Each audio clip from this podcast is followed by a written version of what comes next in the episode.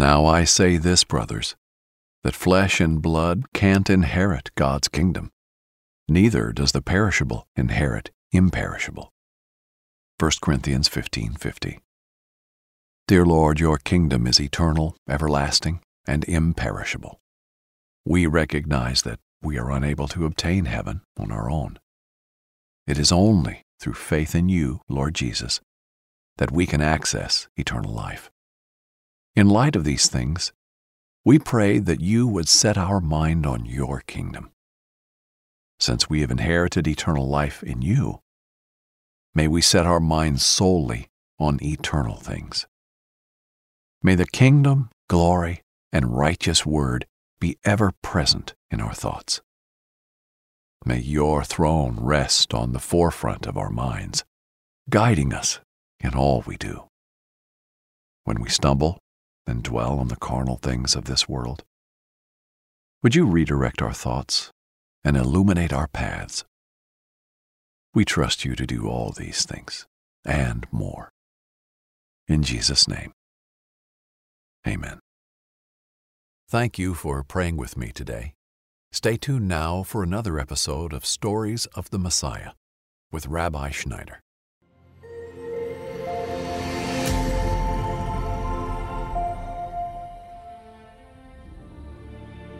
The shepherds stood and bowed their heads to Mary and Joseph. They exited the stable, stealing one final glance at the child before they left. The sun began to rise over the hills, painting the sky with hues of gold and pink. Their hearts were filled with an overflowing well of joy. Their contemplative walk slowly turned into a dance of praise and worship. Soon enough, the shepherds were shouting through the streets, their voices raised in worship and faces glowing with a light that drew curious onlookers. Some shook their heads, thinking the shepherds were crazy, drunk, or both. But the shepherds, undeterred by scorn, proclaimed that the Messiah had been born, and they had been privileged to see him. Word began to spread like ripples in a pond, the whispers growing in strength and conviction. The shepherd's testimony, although unlikely, rekindled hope in a few who heard it. If the Messiah had truly been born, then hope for Israel was alive. The testimony reached the ears of some of the servants of Herod, the land's ruler. Their faces paled, their hearts pounding with fear and hope. They did not tell Herod, choosing instead to hold silent, their minds filled with dreams of redemption from the oppression of Rome. Once weighed down by sorrow and suffering, the land seemed to awaken to a new possibility.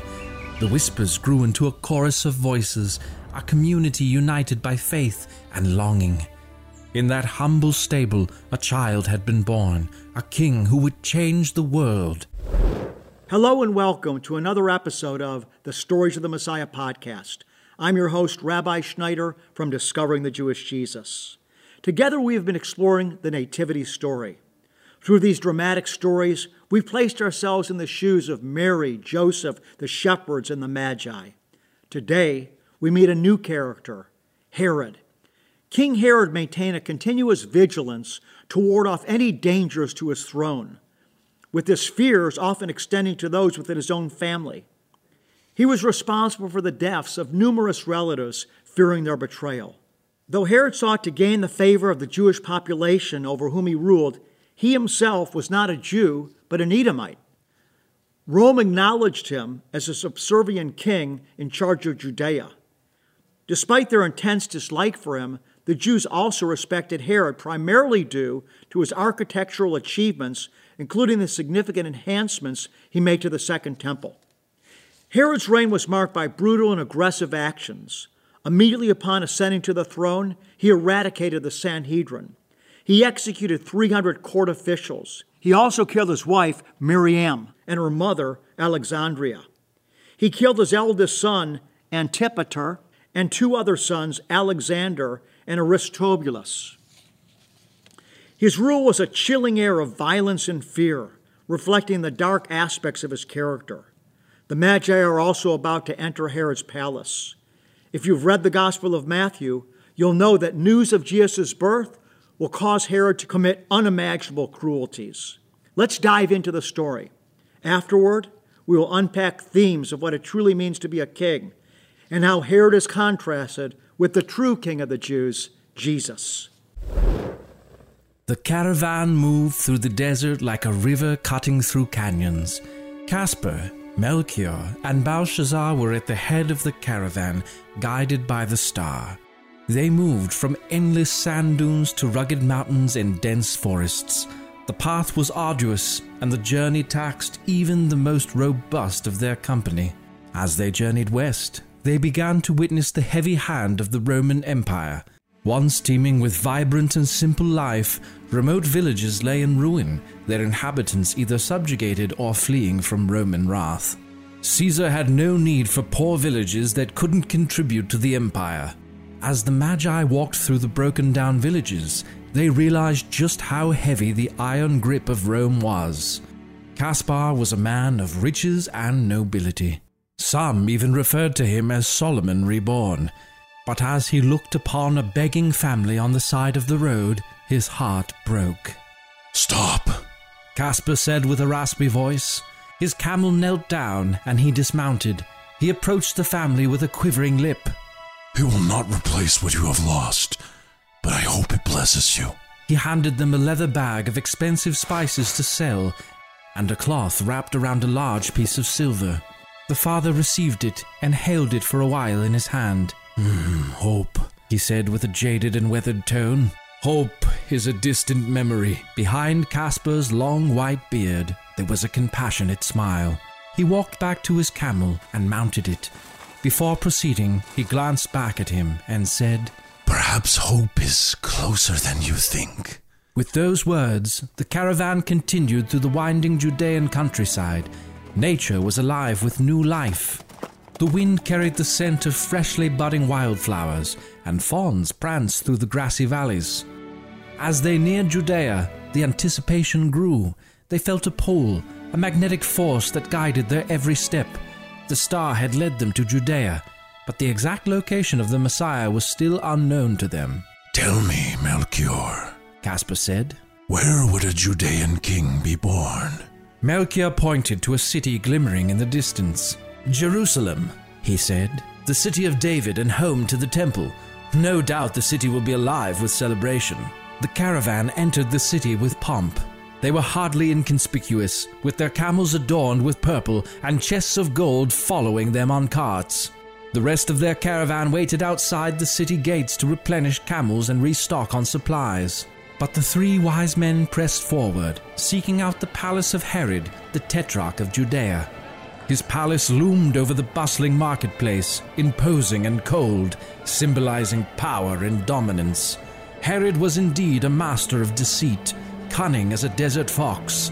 His mind was a labyrinth of political intrigue and deception, honed sharp enough to cut through the Gordian knot of political power that entrapped many rulers.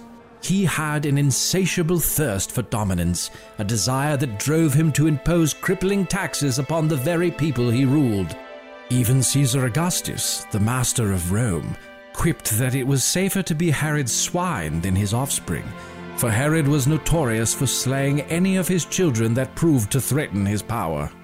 Word of the Magi's arrival, however, presented an opportunity for Herod. To him, it was a chance to acquire more favor from rich men. He ordered his servants to prepare a feast worthy of emperors.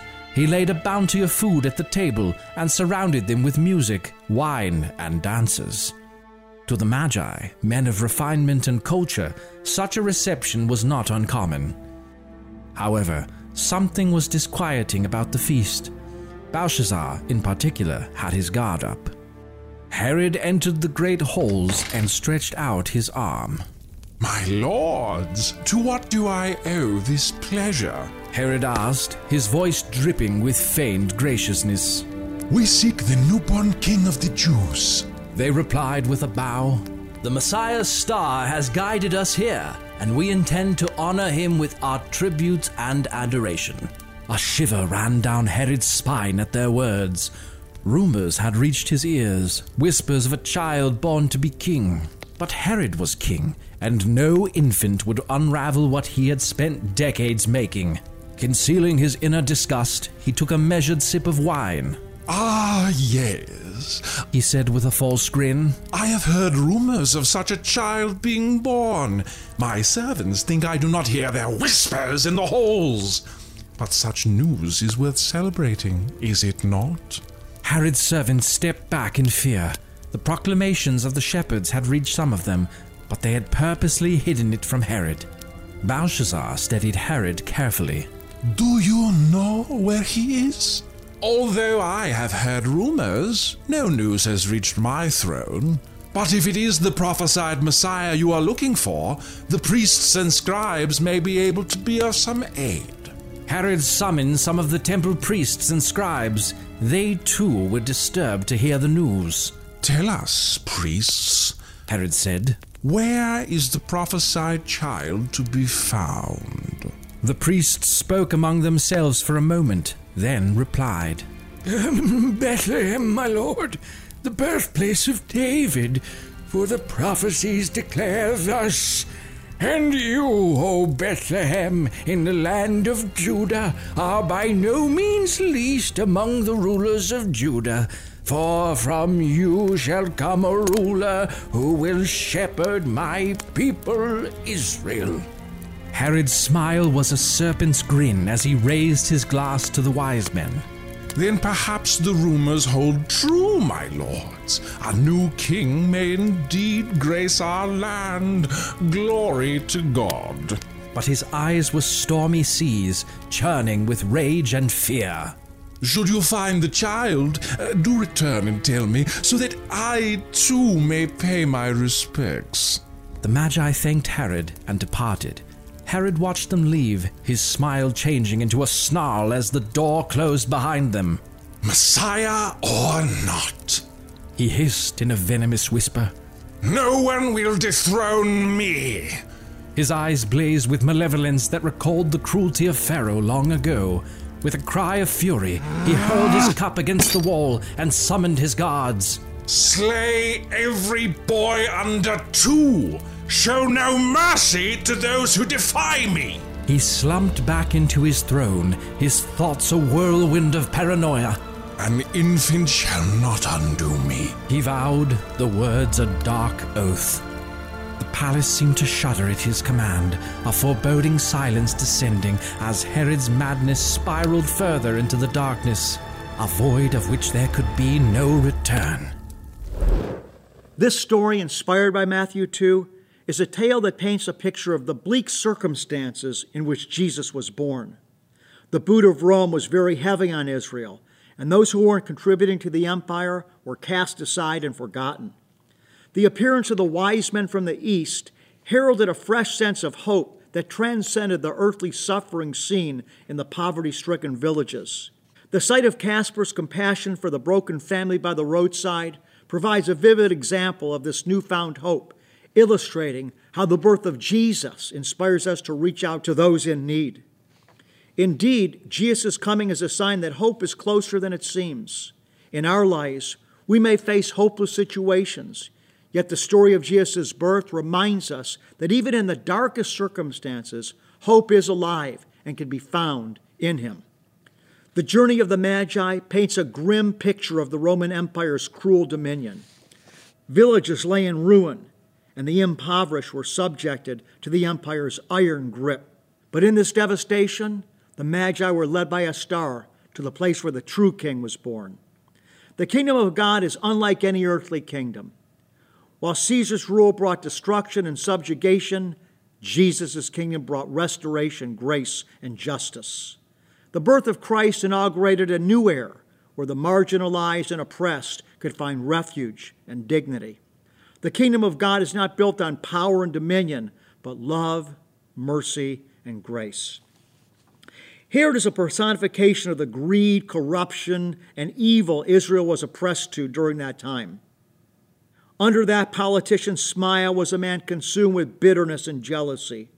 Herod's response to the birth of Jesus reveals the depths of which jealousy and fear can drive a person.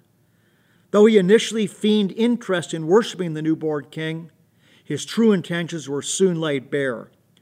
Driven by a relentless desire to protect his power, he issued a horrifying command to slay every boy under the age of two in Bethlehem. This sobering account reminds us of the destructive nature of jealousy. Like Herod, jealousy can blind us to reason and lead us to unspeakable cruelty. It is a stark warning to guard our hearts against envy and to seek contentment in what God has given us. Herod's rule is marked by betrayal and violence, founded in fear and oppression. But the birth of Jesus heralded a new kind of king who rules with love, compassion, and righteousness. Unlike Herod, whose rule was threatened by a mere infant, Jesus' kingship is unshakable. In our present age, it's tempting to put our trust in political leaders or ideologies, hoping they will bring about the change we desire. But the story of Herod reminds us that earthly rulers are fallible and often driven by self interest. Jesus, on the other hand, is a king who reigns with perfect justice and love. In him alone, we find solid and eternal hope. Above all, this passage underscores the incomparable kingship of Jesus. In a world fraught with uncertainty, he remains the unchanging and faithful star to follow. May this Christmas season rekindle in us a fresh sense of wonder at the birth of our Savior and renew our commitment to live as citizens of his kingdom. Join us for our next episode. The Magi will finally behold the King they've been waiting for. The gifts they give will provide us with deep theological insight into the nature of Jesus. If you've enjoyed this podcast, consider sharing it with a friend. We want the story of Jesus to change lives. If you're interested in my ministry, you can visit discoveringthejewishjesus.com or check out my book, Messianic Prophecy Revealed Discovering Messiah in the pages of the Hebrew Bible. For more engaging and transformative biblical stories, download the Pray.com app.